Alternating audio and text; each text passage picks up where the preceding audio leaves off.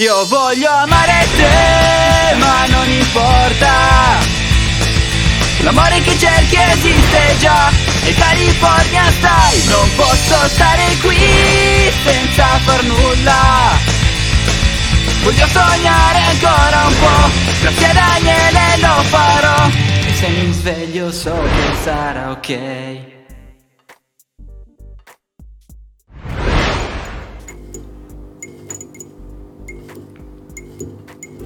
E ciao a tutti ragazzi e benvenuti a questa nuova incredibile live sul canale di Daniele Doesn't Matter nel Doesn't Matter Podcast con Daniele Doesn't Matter che sono me, Jimmy The Fear Ciao ragazzi, ciao a tutti. e Federico Allotto. Ciao ragazzi, ciao a tutti. Questa sera si parlerà di Melania e Donald Trump. Poi avremo il genio del giorno e tenetevi strette le mutande perché il genio del giorno di oggi è niente poco di meno che Papa Francesco.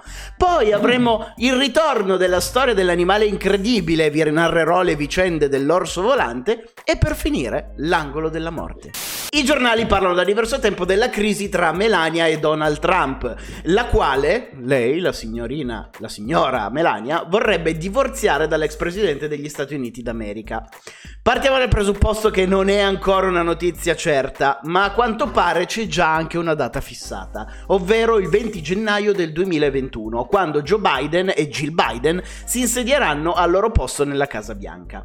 Dormono da diverso tempo in letti separati, ci sono pochissimi sorrisi in pubblico e nonostante le loro smentite in cui dicono di essere innamoratissimi, spuntano addirittura i dettagli del loro divorzio. Il quotidiano nazionale americano cita le fonti dicendo che al divorzio Melania Trump dovrà essere risarcita di 50 milioni di dollari più una residenza più una casa vacanza e ovviamente gli alimenti per il figlio Barron. Beh, Insomma, non è tanto 50 milioni di dollari, dai. porca miseria. Ma Eh, per Trump, comunque, 50 milioni di dollari. Beh, se li mangia in due cene. I debiti che ha in giro non, non gli stanno facendo vivere un periodo roseo, è anche uno di quei motivi per cui voleva rimanere attaccato alla Casa Bianca. Comunque, eh, dopo 15 anni di relazione, questo sarebbe il terzo divorzio per Trump. Adesso eh, arriviamo ad altri numeri, Fede, capisci perché cominciano a non essere pochi questi 50 milioni di, di dollari. Il Ah, primo divorzio è stato fatto con Ivana Trump, che gli costò 14 milioni di dollari, una villa in Connecticut e un appartamento a New York. Mm. Il secondo con Marla Maples, che gli costò solo 3 milioni di dollari. Quindi, se a questa ha dato 3 milioni e all'altra 14 milioni, capisci bene che Melania Trump, che gliene deve dare 50 milioni più due case e gli alimenti per il figlio, cominciano ad essere soldini importanti, eh?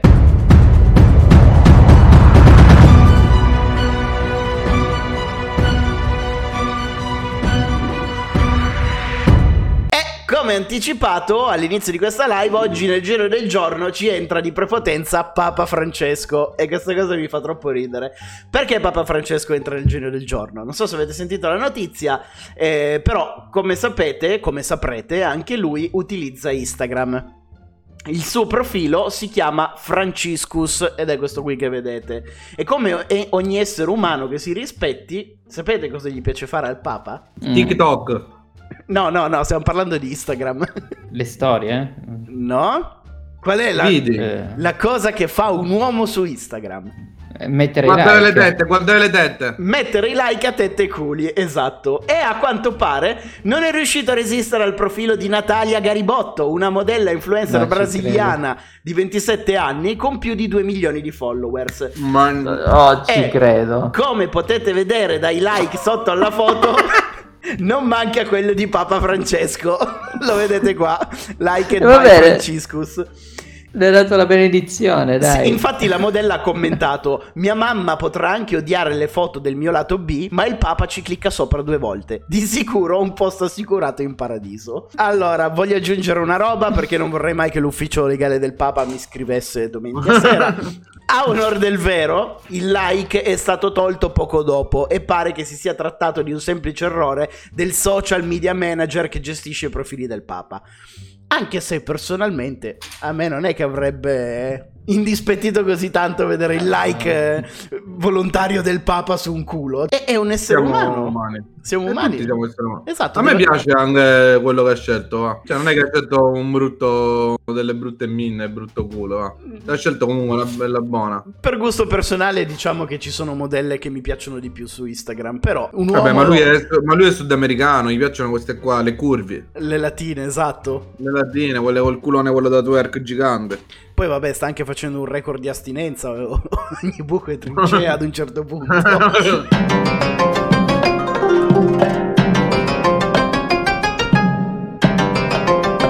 Era un po' che non tornava la rubrica La storia dell'animale incredibile e il protagonista di oggi è una femmina adulta di orso bruno. Ascoltate bene Jimmy e Fede perché queste sono le storielle del cazzo che piacciono a voi due. Ci troviamo a Yakutat, nel sud-est dell'Alaska.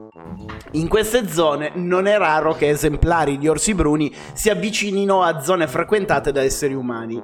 E così è accaduto ieri per questa femmina di orso bruno e per il suo cucciolotto. Entrambi si sono avventurati su una pista di atterraggio aereo. È stata veramente una scena meravigliosa. I testimoni che hanno descritto questo mom- che hanno assistito a questo momento l'hanno descritto come un fotogramma di tenerezza infinita. E ora capirete meglio da questa immagine. Vedete? Questa mamma orso che tenendo il cucciolo sul dorso lo aiutava ad attraversare la pista d'atterraggio. Quindi una storia veramente tenera e dolce che ha emozionato e commosso i presenti e che eh, non ha nessun motivo di essere raccontata in questo podcast. A meno che, a meno che non abbia un risvolto interessante. E questo risvolto interessante si chiama Boeing 737. che Stava atterrando proprio in quel momento. L'aereo ha travolto in pieno la mamma orso sparandola dall'altra parte della pista. E fortunatamente nessun passeggero si è fatto male. Ma come potete vedere dalla foto, l'aereo si è danneggiato al reattore. Vedete che ha ammaccato. La mamma orso ovviamente è morta sul colpo. Ma, se vi può far dormire tranquilli e stare meglio, il cucciolino è rimasto illeso e senza mamma. Questa era la storia dell'animale incredibile di oggi. Dai, oh, vedi che a me mi prende a male per queste cose. Già quando li vedo schiacciati in mezzo all'autostrada. Ma, Gli orsi. ma tu Tu dove guardi vedi gli gli orsi. orsi schiacciati in mezzo all'autostrada, gli orsi bruni, i grizzly di 4 metri schiacciati sulla- sull'autostrada? Ma dove... In Sicilia abbiamo macchine grosse, va bene? Avete anche gli orsi bruni? Chiaramente, vabbè, è triste per l'orso, poverino, che non ne può niente. Ma più che altro, no, è, sarebbe, è stato traumatico anche per i pa- Adesso eh, abbiamo visto il punto di vista dell'orso, che per l'amor di Dio fa tenerezza. Però pensate anche ai passeggeri che si sono spaventati. Perché comunque ti ritrovi un grizzly di 4 metri in mezzo alla pista e il pilota non sa cosa fare, devi atterrare o se no sono danni. È già, è già andata bene che non si sia fatto male a nessuno, a parte l'orso.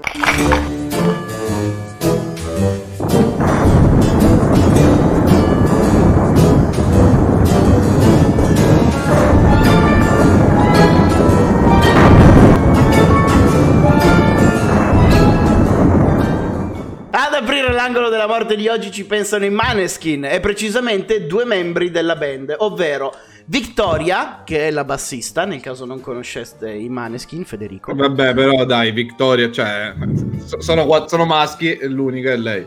E Damiano, il cantante. Entrambi sono risultati positivi al coronavirus, annunciandolo sul loro profilo Instagram. Fanno sapere che stanno bene, ma sono ovviamente in isolamento. E alla lista degli infetti purtroppo si aggiunge anche Christian De Sica. Lo annuncia lui stesso in un'intervista rilasciata al Messaggero, dicendo che se l'è cavata con una semplice febbriciattola in quattro giorni ed è tornato negativo al tampone. Quindi ora sta bene Christian. E a concludere la lista dei contagiati da coronavirus, ma non l'angolo della morte, ci pensa Alena Seredova. L'ex moglie di Gigi Buffon annuncia sul suo Instagram di essere positiva e anche sintomatica. E invece a chiudere definitivamente l'angolo della morte ci pensa Enrik Gulbinovic.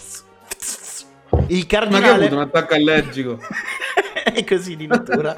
Il cardinale polacco, punito per pedofilia, è deceduto, è deceduto ieri mattina e non sarà sepolto nella cattedrale. Era moribondo dal 6 novembre e finalmente la sua esistenza è giunta al termine. Qui potete scatenarvi, potete, è un pedofilo, va bene No, insultarlo. sto cercando di, di capire qua dove, dove che finisce la fase inizia il cappello. Ah, comunque salutiamo Enric Gulbinovic. Che poi che cazzo ha? L'altro occhio ci vede qualche cosa. Ragazzi, cosa. noi ci vediamo domani alle 18 su YouTube con questo video eh, rimontato e ricaricato. Domani sera alle 21 con una nuova live e domani è mercoledì ragazzi, quindi ci sarà lo strano quiz.